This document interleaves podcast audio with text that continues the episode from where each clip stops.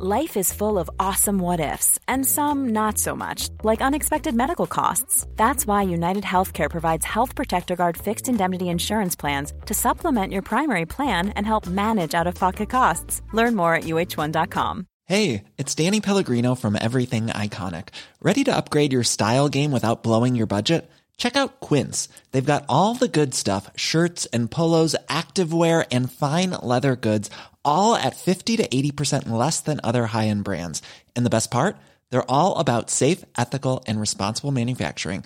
Get that luxury vibe without the luxury price tag. Hit up quince.com slash upgrade for free shipping and 365 day returns on your next order. That's quince.com slash upgrade. Hey, Dave. Yeah, Randy. Since we founded Bombus, we've always said our socks, underwear, and t shirts are super soft. Any new ideas? Maybe sublimely soft. Or disgustingly cozy. Wait, what? I got it. Bombus. Absurdly comfortable essentials for yourself And for those facing homelessness. because one purchased equals one donated. Wow, did we just write an ad? Yes. Bombas. Big comfort for everyone. Go to bombas.com slash ACAST and use code ACAST for 20% off your first purchase.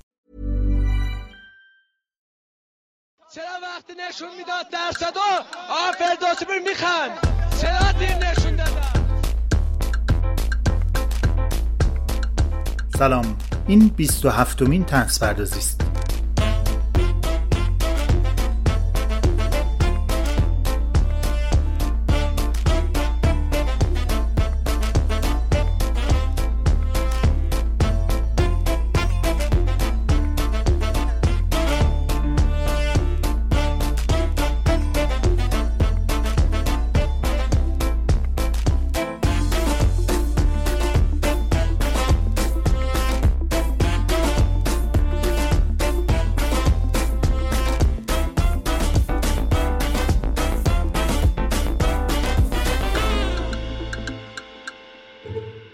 تنز پردازی پادکستی درباره تنزه درباره تنز هم که مناش مشخصه. یعنی قرار نیست کسی رو بخندونه. ولی چیز خنده داری بود چشم. میگیم بخندید. اگه هوش و حواستون به اپیزودهای پادکست بوده باشه متوجه شدید که تنز پردازان بزرگی رو تا حالا معرفی کردم. خیلی هاشون در حال حاضر در قید حیاتند. یعنی ما داریم نفس می‌کشیم اونا هم همینطور. یعنی اون اصل اساسی محبوبیت در جامعه ایرانی رو ندارند یعنی نمردند. چون نبودن یکی از ارکان مهم توجه ما به آدم حسابی های مملکتمونه. اگه این فاکتور رو نداشته باشن دیگه اونچنون به دل ما نمیشینن. دوست نداریم. مهمون این اپیزود یکی از تنزنویسان و تنزپژوهان مهمه که ایشون هم متس...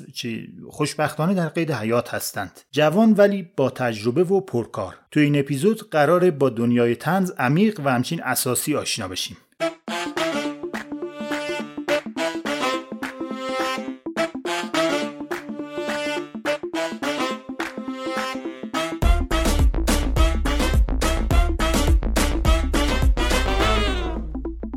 معرفی مهمان. این بار دیگه من هیچی نگم. خود مهمان از سرگذشتش و زندگیش از اول برامون تعریف کنه بهتره.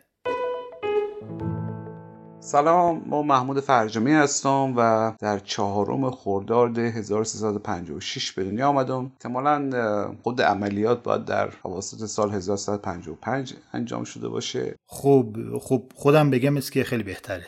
سال 1356 محمود فرجامی اول یه چی بگم.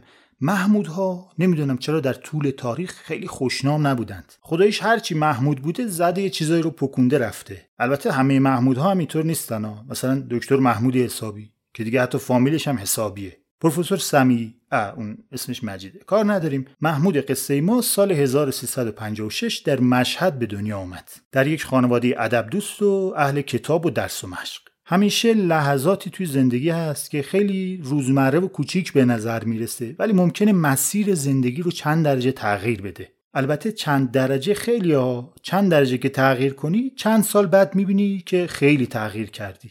برای محمود قصه ما یکی از اون لحظات وقتی بود که در کانون گرم خانواده چهار فصل ایرانی نشسته بودند داشتن از کتاب پخمه عزیز نسین حرف می زدند. محمود اون موقع در عنفوان بود تازه خوندن و نوشتن یاد گرفته بود ولی دید که اینطور که نمیشه که اونا بگن و بشنون و منم هیچی. این شد که رفت کتاب پخمه رو خوند و همون موقع بود که متوجه شد چقدر کتاب خوندن چیز خوبیه. دیگه از اون به بعد عاشق کتاب شد. کتاب از دستش نمیافتاد. و اون نشستم دیگه پای کتاب. اصلا دیگه دیوانه شد.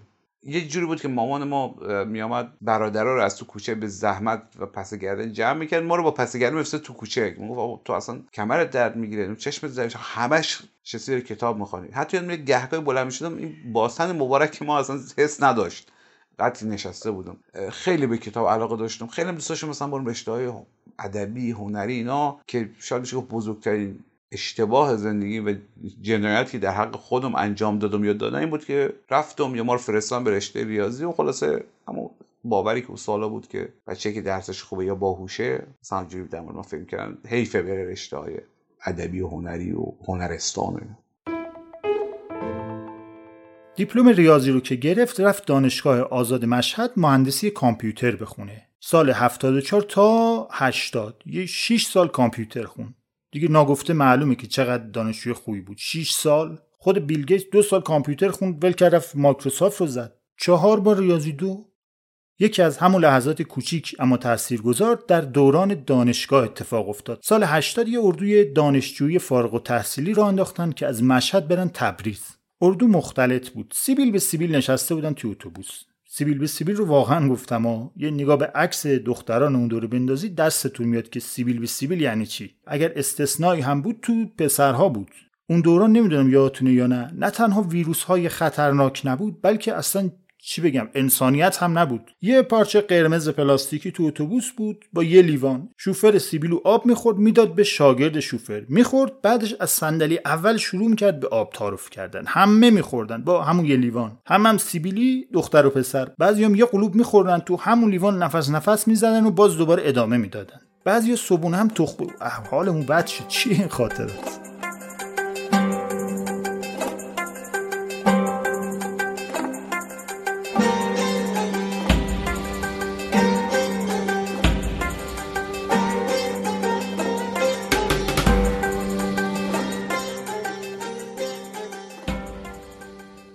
کجا بودیم؟ آها تو اتوبوس. خلاصه محمود تو اتوبوس دید چهل جفت چشم دارن مفت و مجانی قاق روبرو نگاه می‌کنن که به عبارتی می‌کنه 80 تا چشم با 80 تا گوش.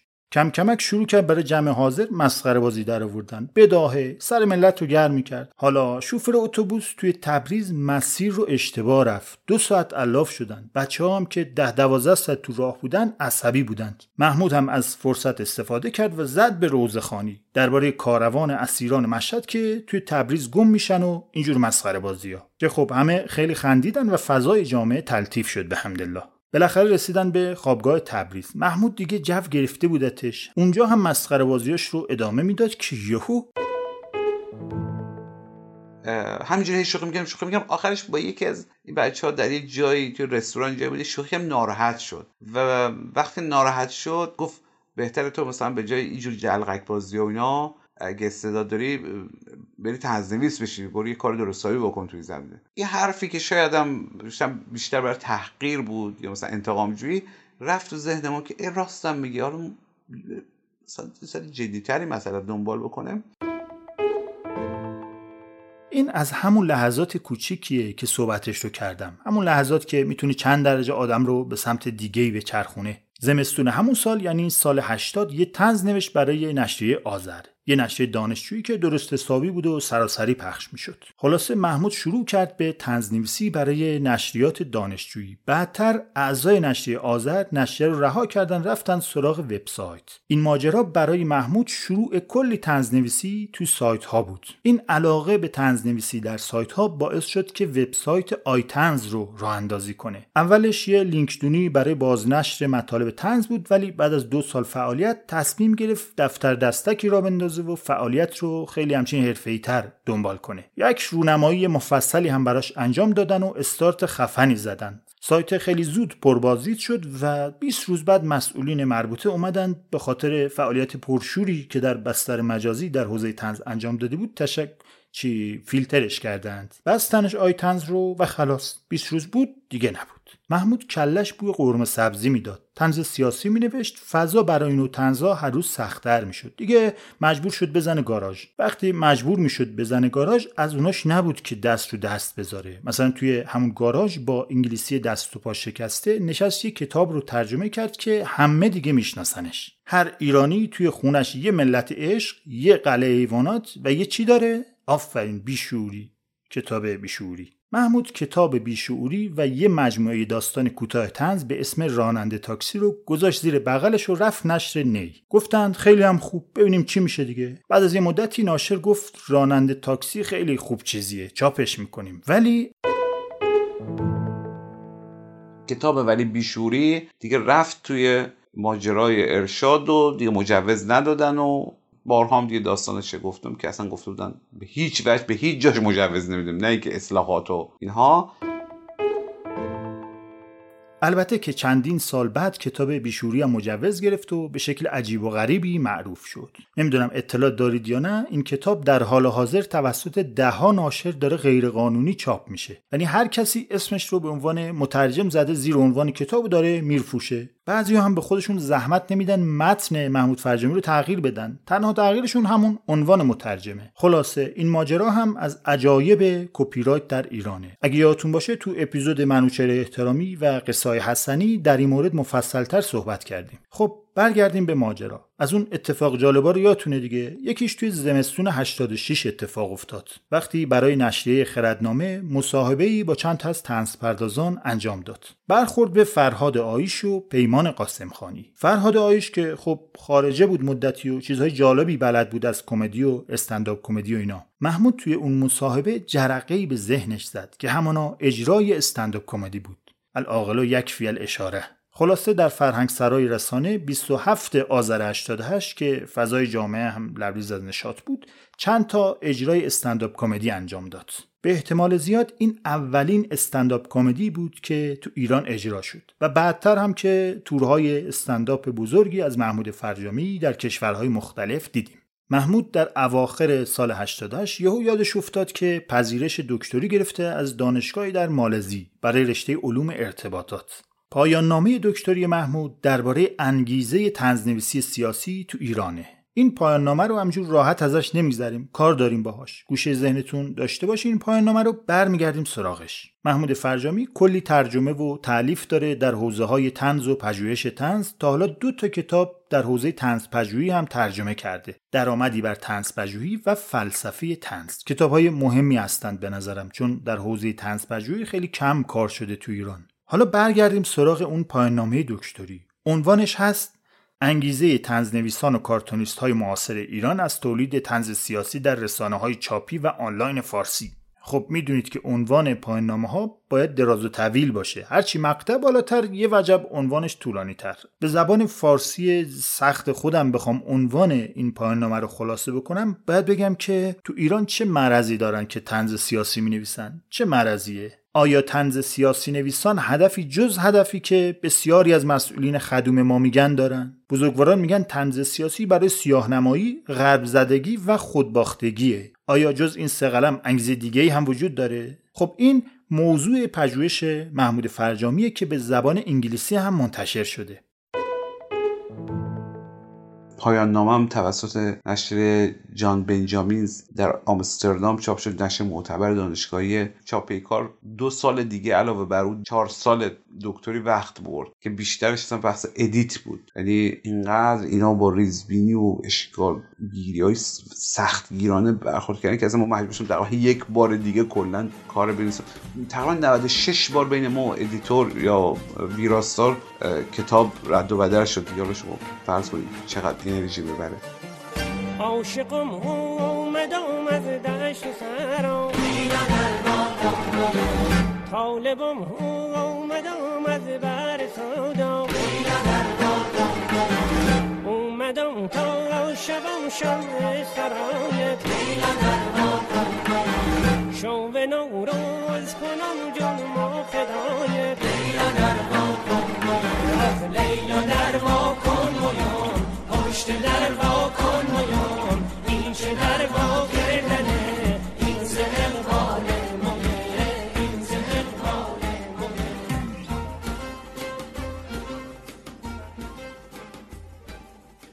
تو پادکستمون تو تنسپرزی تا حالا هر چی که داشتیم در واقع چیزای خندهداری که بوده رو اومدیم گفتیم. یعنی ما به چه چیزایی می‌تونیم بخندیم. کلا هم ملت بالاخره تو سبد روزانهشون یه چیزایی دارن واسه خندیدن. یه کلیپی می‌بینن دوره هم یه خاطره میگن. خلاصه چیزای خندهدار ما داریم هممون داریم. من تا حالا همش گفتم که ما به چه چیزایی میخندیم در واقع. حالا می‌خوام به عنوان پژوهشگر تنز ما بگید که این چیزایی که ما میخندیم چرا میخندیم؟ حالا هر چی که هست ما چرا به این چیزا میخندیم؟ خب خیلی سوال عمیقیه. به قول فوزلا دیدن دیگه چجوری شروع می‌کنن دیگه؟ بسیار بسیار سوال خوبی پرسیدن و واقعا این سوال مدتهای زیادی ذهن بشر مشغول کرده. ولی نهایتا می‌تونم بگم که هنوز به جای خاصی نرسیده. این بحثا خب می‌دونید که از زمان ارسطو خیلی جدی بوده و دست کم دو هزار ساله که ذهن بشر مشغوله که مثلا تنز خنده کمدی و نظریه های اولیه اتفاقا درباره کمدی بود بیشتر. چون می‌دونید که کمدی حتی از تئاتر درام سابقش بیشتره. اما از تقریبا ابتدای قرن بیستم این مسئله خیلی جدیتر شده بود و اون رساله معروف برگسون درباره خنده خب خیلی مسئله رو جدی کرد و اینکه آقا بالاخره ما بشین فکر کنیم که جریان خنده چه چرا انسان میخنده تنز چجوری به وجود میاد؟ خیلی هم نظریه های زیادی درباره داده شد که خب معروف ترین هاش دیگه زیل سه تا نظریه نظریه برتری جویی که, که اصلا از زمان ارسطو یعنی نه از زمان ارسطو بلکه ارسطو مکتوبش کرد و نظریه پردازی کرد. از اون زمان بوده و هست نظریه ناسازگاری که البته برکسون دقیقا به این مسئله اشاره نکرد ولی خب میشه گفت که او مبدع یا پیشگام بود و نظریه تسکین یا تخلیه که فروید یک جورای فرمولش کرد. و, خیلی نظریه های دیگه. منتها دیگه این سه تا نظریه واقعا نظریه بزرگن و خیلی از نظریه دیگه هم زیل اینا دسته بندی می‌کنن ببین نظریه برتر جویی که میشه گفت قدیمی ترین نظریه هست و اصولا در بسیاری از ادیان در بسیاری از باورها فرهنگها خنده و تنز طبق این نظریه بررسی کردن تفسیر کردن تولید کردن. چون می‌دونین که وقتی که انسان کاری می‌کنه که خودش با نظریه تطبیق نمیده. بعدا اون نظریه میه ایره تفسیرش می‌کنه. اینجوری میشه گفت که خنده به خاطر احساس برتری و فخری هست که ما نسبت به سوژه خنده یا هدف خنده احساس می‌کنه مثلا ارسطو می‌گفت که شما وقتی که کمدی می‌بینین و افرادی رو می‌بینین که نادان هستن خودخواهند پستن نقص های مثلا فیزیکی و روانی و روحی و اینا دارن. شما احساس فخر بهتا دست میده احساس خوشی از خودتا رضایت از خودتا و به خنده میفتین و واقعا همیشه گفت که اگر شما ادبیات کلاسیک یا فرهنگ عامه مردم رو نگاه کنن قدیما یک جورایی درست بود. می‌دونید که یک از تفریحات بچه ها که خیلی هم اتفاقا نمود داشته در ادبیات ما بوده که یک دیوانه از یک شهری رد بشه اینا بخندن سنگ بزنن بهش بیفتن دنبالش. تا کودکان در پی فتد این پیر دورداشام را. حالا اگه مثل آقای ولایتی فاتح شعر نخوانده باشه. این مسئله رو بعدا البته خیلی روش کار کردن. مثلا هابز هم روش کار کرد. اصطلاح سادن گلوری رو به کار برد. این اصطلاحش به کار من بدون ما انگلیسیم خوبه. که ترجمه شد گفت فخر ناگهان. یعنی شما ناگهانی در شاید کسی از ثانیه در یک آنی که حتی شاید به زمان هم زیاد نشه اندازش گرفت احساس خوشی بهتو دست میده. به خاطر حماقتی که می‌بینن به خاطر درویی که می‌بینن. منتها این به یک صورت تنظامیزه که باز البته سوالای زیادی دیگه. خب این به صورت تنظامیز چیه؟ شما الان مثلا تلویزیون مملکت عزیز ما رو باز کنین خیلی نشانه های حماقت و درویی و دروغ و چیزهای پست رو می‌بینید ولی احتمالا شما رو به گریه میندازه یا به فحشای رکیک که اونا اصلا محمد پسند نیست و اینها. این پس شد. البته مملکت شما همون نروژ منظورتون چون تلویزیون ما که خیلی خوبه. بله بله. نه نه. دقیقا. نه دقیقا منظور مملکت نروژ. البته نروژ مملکت ما نیست ما فعلا موقتا اینجا من یه نکته به ذهن هم رسید بگم. میگن خارجکیش هم بگم حیفه. این خارجکیشو بگم حیفه. وقت فکر نکنم خارجی که بلدیم. superiority بهش میگن که شما کمی رم می‌زنه خیلی دوست ندارم بگم همون برتری جویی شاید بهتر باشه. superiority. آها خیلی هم خوب. حالا یه جای دیگه هم که من اینو دیدم تو این کلیپاست که اسکیت سواری می‌کنن روی این نرده ها میرن و اینا یه دفعه اسکیت میره و این عمو همونجا میفته و عمو تبدیل به عمه میشه. اینجا من نمی‌دونم چرا میخندن ولی فکر می‌کنم اینم از همون دسته. یعنی ما میخندیم که خدا رو شکر من جای اون نیستم. خب بله ولی اگر شما خود تا یک بار تا مرز امه شدن رفته باشین یا همچین ضربه رو خورده باشین احتمالا نمیخندید یا اگر بودین که این بابایی که خورد به جایی که حالا دردش بگیره و بلند شه مثلا مرده. شما اینجا ممکنه نخندین یا بعدش که فهمیدین مثلا احساس بدی به تا دست بده. چون می‌دونین که اصلا تعاریف تغییر کرده. مثلا کمدی در عهد یونان می‌گفتن یک تئاتری که پایان خوش داشته باشه کمدیه. حالا الان شما می‌تونید هزار تا مثال بیارین که اصلا اینجوری نیست. یا کمدی سیاه داریم یا بسیاری از درام ها یا کارهای رئال داریم که آخرش پایان خوش داره. ولی به هر حال اینجوری می‌گفتن دیگه ساده سازی شده بود و قدیم هم حالا نه تئوری ها و نه مستاق ها به اندازه الان پیچیده نبودن. خیلی هم عالی. این شده از برتری جویی. حالا بریم سر ناسازگاری رو باز کنیم یا نه؟ آقا میگم سر این چیزا رو وا نکن. از اینجا تا به بیرجنس گداره گداره اولی نقش نقش نقش و نگاره. گدار دومی مخمل بپوشم گدار سومی دیدین دیدار یاره گل زردم همه دردم. ز جفای تو شکوه نکردم. تو بیا تا دور تو گردم. آه.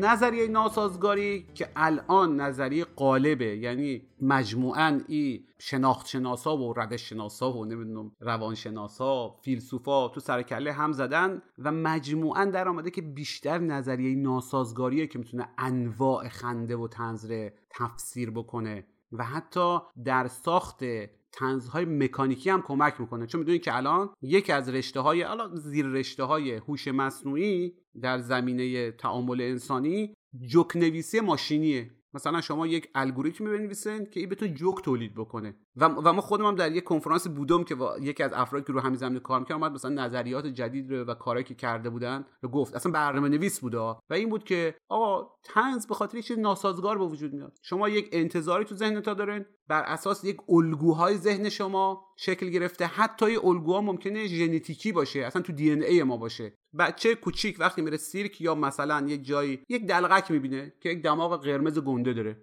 این بچه به خنده میفته یا آدم هایی که مثلا ندیده باشن مثلا همین چیزی به خاطر که الگوی تو ذهن ما که بینی انسان یک چیزی مثلا بین بینی این دوستایی که حالا عمل می‌کنن از نخوده تا مثلا دماغ آقای اسحاق جهانگیری. مثلا اینا دیگه.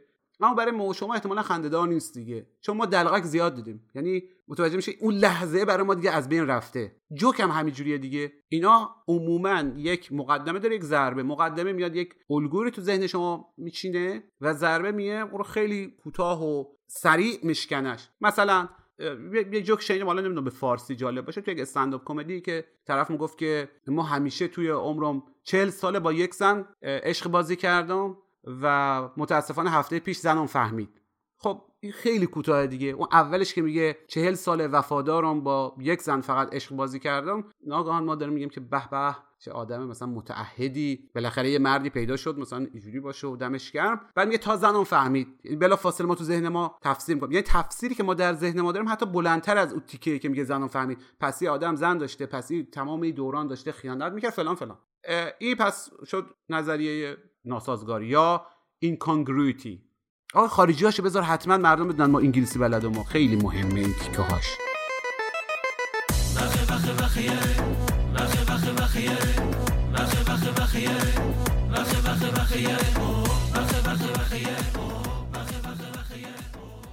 حالا من با این توضیحات که دادین خودم یه دو سر طیف واسه خودم درست کردم یعنی به ذهنم رسید. یکی این که آقامون چارلین چاپلین این که میومد این لباس اعیانی و جنتلمنی اون کت و اون ساعت جیبی و اون کلاه و کفشایی که سعی می‌کرد برق بیفته و اینو با این عصا. و این یه ولگرد فقیر بدبخت بود.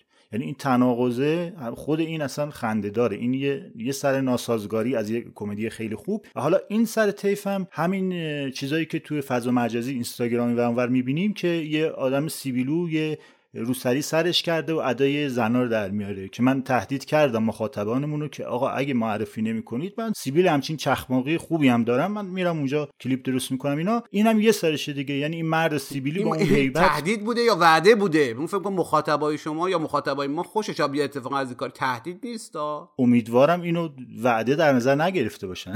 اگه وعده در نظر گرفتن که یا علی دیگه هیچی. حالا خلاصه این که من این دو سر طیف هم دو تا ناسازگاری دیگه درسته؟ موافقم که بله همه اینا ذیل ناسازگاری. حتی می‌دونید که چالی چاپلی الان برای ما چهره آشناییه و الان ما بیشتر به عمقش نگاه می‌کنیم. زمانی که ظهور کردی شخصیت و خودش هم مثلا تو کتاب خاطراتش توضیح میده که چطور شد.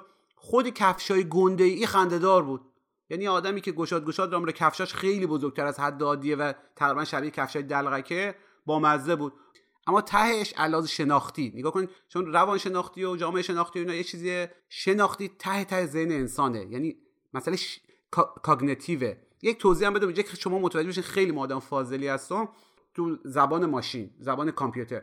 شما زبان سطح بالا دارین. مثل زبان مثلا دلفی زبان مثلا بیسیک مثلا ویژوال بیسیک. بعد یک سری زبانهای سطح متوسط دارن که اینا زبانهای مثلا کامپایلر و فلان. زبان مثلا اسمبلی هم دارین که اون زیر میاد با خود ماشین صحبت می‌کنه. یعنی از بالا زبان نزدیک به زبان انسان رو می‌گیره بعد بیاد برای ماشین تفسیر می‌کنه. چون ماشین فقط صفر یک می‌فهمه دیگه. نظریه ناسازگاری زبان دیگه آقا صفر و یکه. یعنی با خود مغز انسان کار می‌کنه. خیلی به مسائل بالا مثل مسائل روانشناسی و جامعه شناسی و سیاسی و اینا کاری نداره. آقا دمتون گرم. اون لیسانس کامپیوتری که گرفتیم واقعا حلالتون. من خیلی پشت سرتون حرف زدم قبلا گفتم اینو به یه وضعی گرفته این لیسانس ولی الان نه بابا بلدیم بالاخره شما 6 سال بزرگوار مثلا سرت به درختم بکوبی یک چیزهایی در مورد درخت به دست میاد. خیلی خوب. خب پس ما تا حالا یه برترجویی یاد گرفتیم یه نظریه ناسازگاری یاد گرفتیم سومی آخریش هم میشه تسکین و تخلیه. این چطوری میشه؟ نظریه تسکین یا ریلیف متأخرترین نظریه یعنی این نظریه دیگه اگر چند هزار سال یا بیش از 100 سال نمی‌دونم اینا به هر حال بهش پرداختن مکتوب شدن. این نظریه بیشتر با فروید مطرح شد. چون فروید علاوه بر که پدر علم روانکاویه یا خیلی در زمینه خشونت و سکس نظریاتش معروفن. آقا سکس خارجی گفتم یک وقت بعدا برای شما مشکل وجود نه. در مورد تنز و خنده هم خیلی مهمه. منتها توی زمینه کمتر شناخته شده. یک کاریش هم که مشهورترین کارشه به فارسی ترجمه شده که ما سه بار این رو خواندم میشه یک بار از اول به آخر یک بار از آخر به اولی بار از وسط به طرفین هیچی نفهمیدم. یعنی هم خودش به زبان آلمانی بسیار سخته و هم دوست بزرگواری که ترجمه فرمودن سختترش کردن.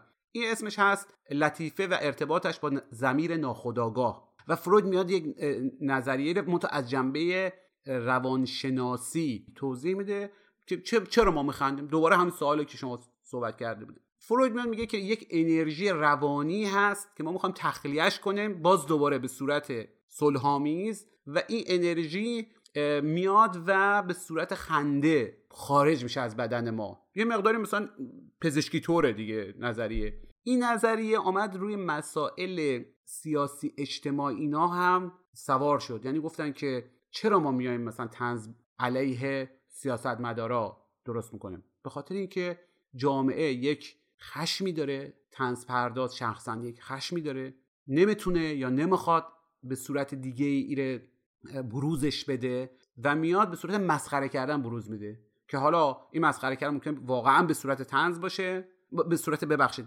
واقعا به صورت خنده باشه یا به صورت تنز تعنه تحقیر تنظامیز و اینا باشه. و خب همه هم شاهدیم که واقعا همینجوریه دیگه. یعنی ما خیلی وقتا وقتی که نمی‌تونیم یا نمی‌خوایم یک کاری علیه کسی که به ما ظلم کرده یا کارش به نظر ما جالب نیست یا نرم ها رو شکسته انجام بدیم یا تنز می‌نویسیم یا مسخرش می‌کنیم یا ابرو بالا میندازیم همه اینا ذیل همون هیومره دیگه.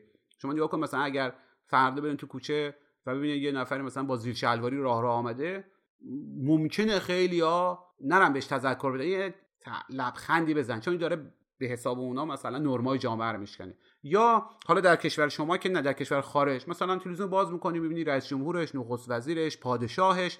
دریوری میگه و شما دچار خشم میشی. میای چیکار می‌کنی؟ یک تنظیم می‌نویسی که به این آقا یا به این خانم بخندی یا مسخرش کنی یا کاراش نشون بدی به دیگران که بخندن. من توی یه اپیزودم در رابطه با مهران مدیری بود درباره سوپاپ اطمینان صحبت کردم. حالا اینا میشه مرتبط بشه با همین قضیه تسکین و تخلیه؟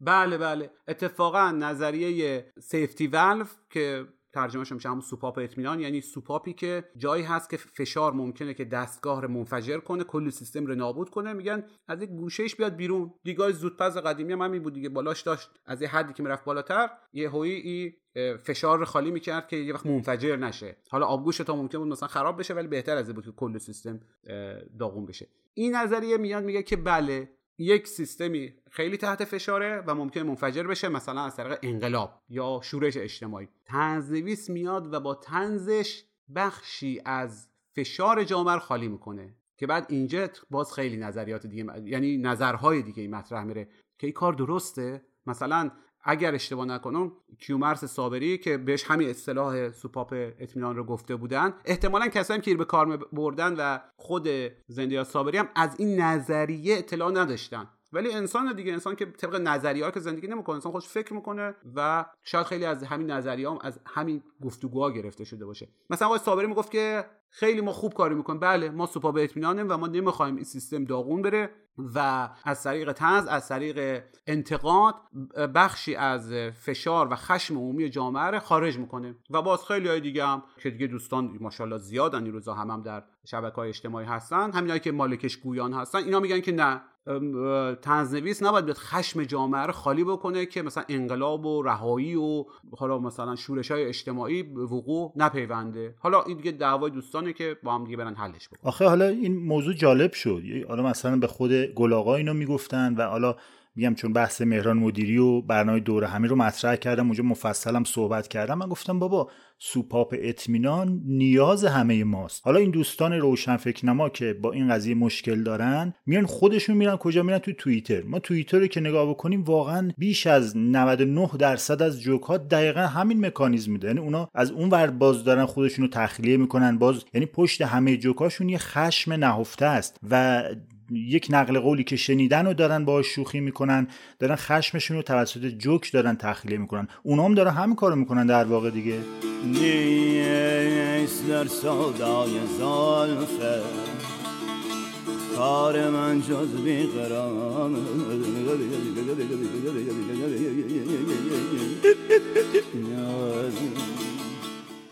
آقا این ستا رو ما یاد گرفتیم. سه تا نظریه.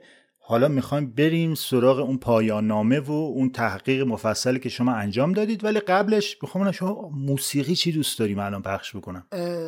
سوسن. او نمیشه نمیشهش. خیلی خوب. خراسانی نداری؟ خراسانی یه چیز مشهدی باشه. خراسانی ها چرا در موسیقی خراسان مثلا سرما و باز کردن در خیلی مشکل بود. اصلا حضور داره. اولا می‌دونیم ما به خشک سرما میگیم ایاس خب؟ و به او بادی هم که میگه میگیم باد گداگاه که خیلی کلمه قشنگه متا الان اخیرا شما تو بوق بذاری تبدیل شده به گداکش.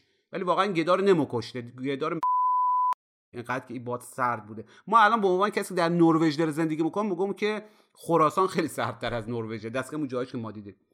اینه که مثلا او لیلا در واکن مویوم پشت در واکن مویوم. شما نگاه کن شاعر بدبخت یا عاشق یا ترانه سرا دست کم آمده از دشت و صحرا نمی‌دونم فلان با چه امیدی و چه چیزهایی و فقط میگه در واکن مویم لیلا در واکن مویم وقت در واکن مویم ایچه در وا کردن ای اقبال من مثلا.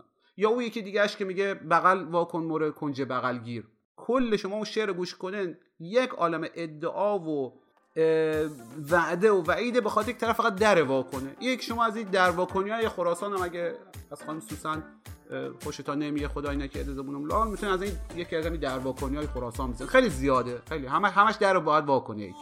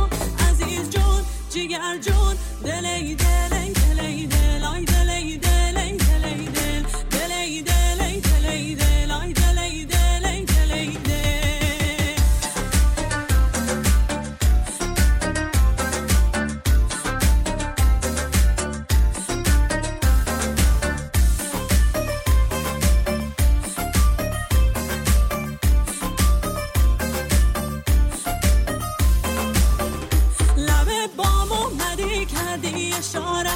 لب بام اومدی کردی اشاره. همون دم دل ما شد پاره پاره. عزیز جون جگر جون. دلی دلی دلی دلی دلی دلی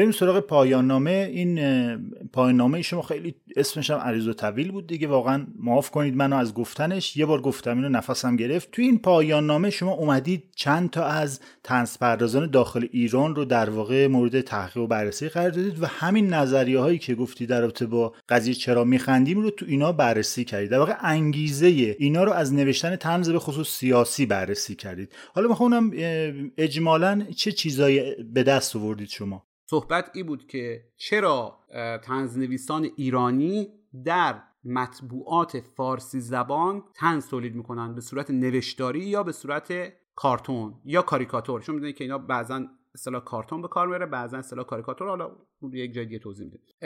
و بله از همین سه تا نظریه هم که صحبت شد استفاده کردم به عنوان چارچوب نظری یا تئوریتیکال فریم کار روش شناسیش کاری نداریم و با ده نفر از اینها گفتگو کردم که در بیاریم که اولا اصلا این آدما چرا این کارو می‌کنن و ثانیا چه انگیزه های قوی تر شما در بحث انگیزه شما مثلا با هر تنزنویس یا کاریکاتوریست ایرانی که صحبت بکنن وقتی که ازش بپرسین چرا داری کار می‌کنی یک شعار بره شما سرهم بکنه بله مثلا رو کردن فسادها مبارزه با وضع موجود احساس تکلیف در مقابل مردم مثلا ممکنه هم درست باشه ها نمی‌خوام بگم دروغ میگن. اما انگیزه هایی که هر کسی برای انجام یک کاری داره بسیار بسیار پیچیده تر از اون چیزی هستن که میگه یا دربارش میگن یا حتی خودش فکر می‌کنه. یعنی نگاه کنه مثلا ما الان ممکنه که یک تنز سیاسی بنویسم علیه آقای محمود احمدی نژاد. خب ایشون از هر طرف واقعا شایسته تنز سیاسی دیگه. خب آیا ولی واقعا تنها انگیزه ای که ما دارم ایه که یک تنز سیاسی بنویسم که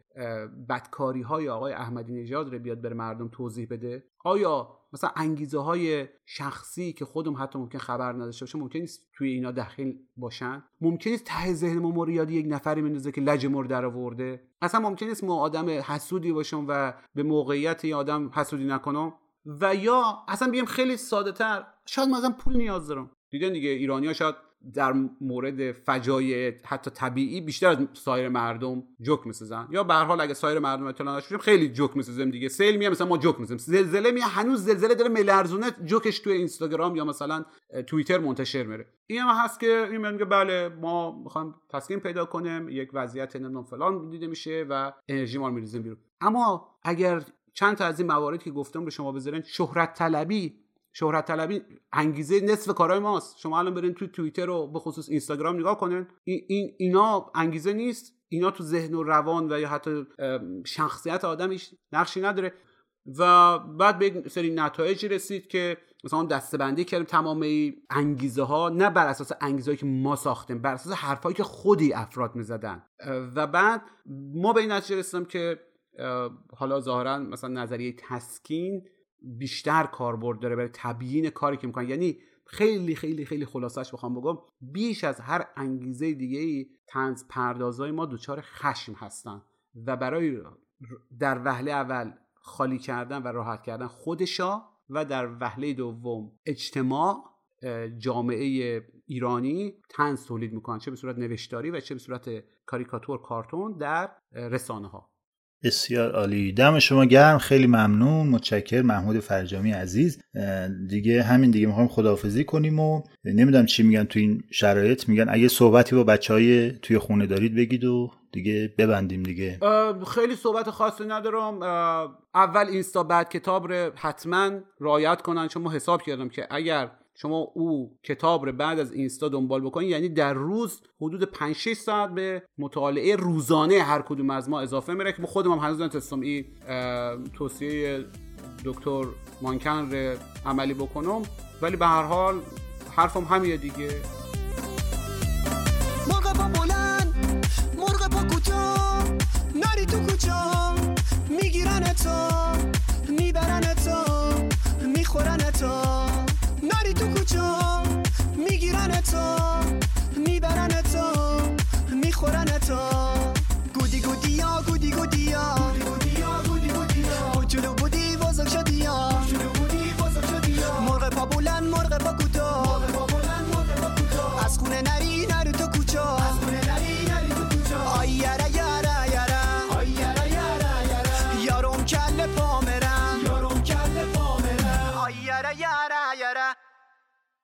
اگه صاحب خدمات یا کالایی هستید و می‌خواین اسپانسر پادکست تنز پردازی بشید پیام بدید تا صحبت کنیم.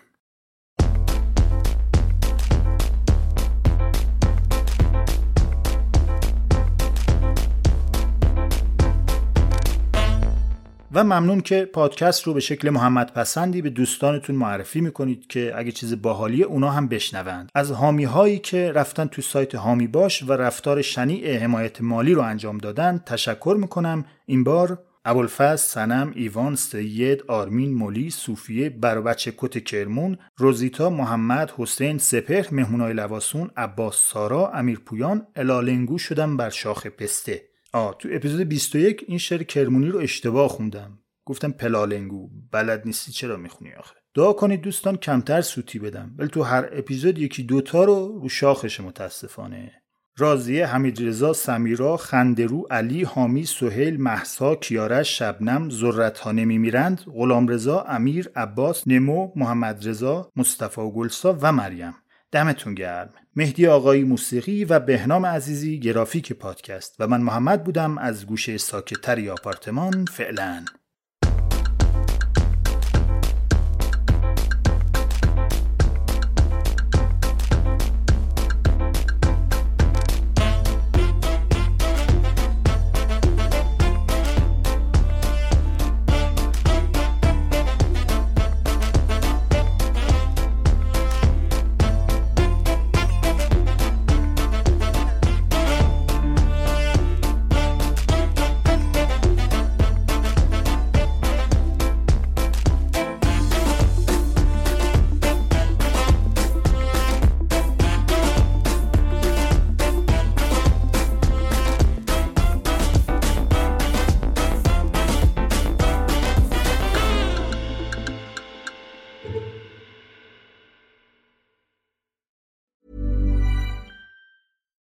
It's Paige DeSorbo from Giggly Squad. High quality fashion without the price tag. Say hello to Quince.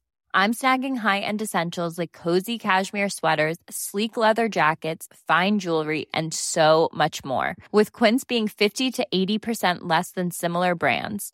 And they partner with factories that prioritize safe, ethical, and responsible manufacturing. I love that. Luxury quality within reach. Go to quince.com slash style to get free shipping and 365 day returns on your next order. Quince.com slash style. Hey, it's Paige DeSorbo from Giggly Squad. High quality fashion without the price tag. Say hello to Quince. I'm snagging high-end essentials like cozy cashmere sweaters, sleek leather jackets, fine jewelry, and so much more. With Quince being 50 to 80% less than similar brands. And they partner with factories that prioritize safe, ethical, and responsible manufacturing. I love that. Luxury quality within reach. Go to quince.com slash style to get free shipping and 365 day returns on your next order. Quince.com slash style. Imagine the softest sheets you've ever felt. Now imagine them getting even softer over time. That's what you'll feel with Bowl and Branch's organic cotton sheets. In a recent customer survey, 96% replied that Bowl and Branch sheets get softer with every wash. Start getting your best night's sleep in these sheets that get softer and softer for years to come. Try their sheets with a 30-night guarantee. Plus, get 15% off your first order at bowlandbranch.com. Code BUTTERY. Exclusions apply. See site for details.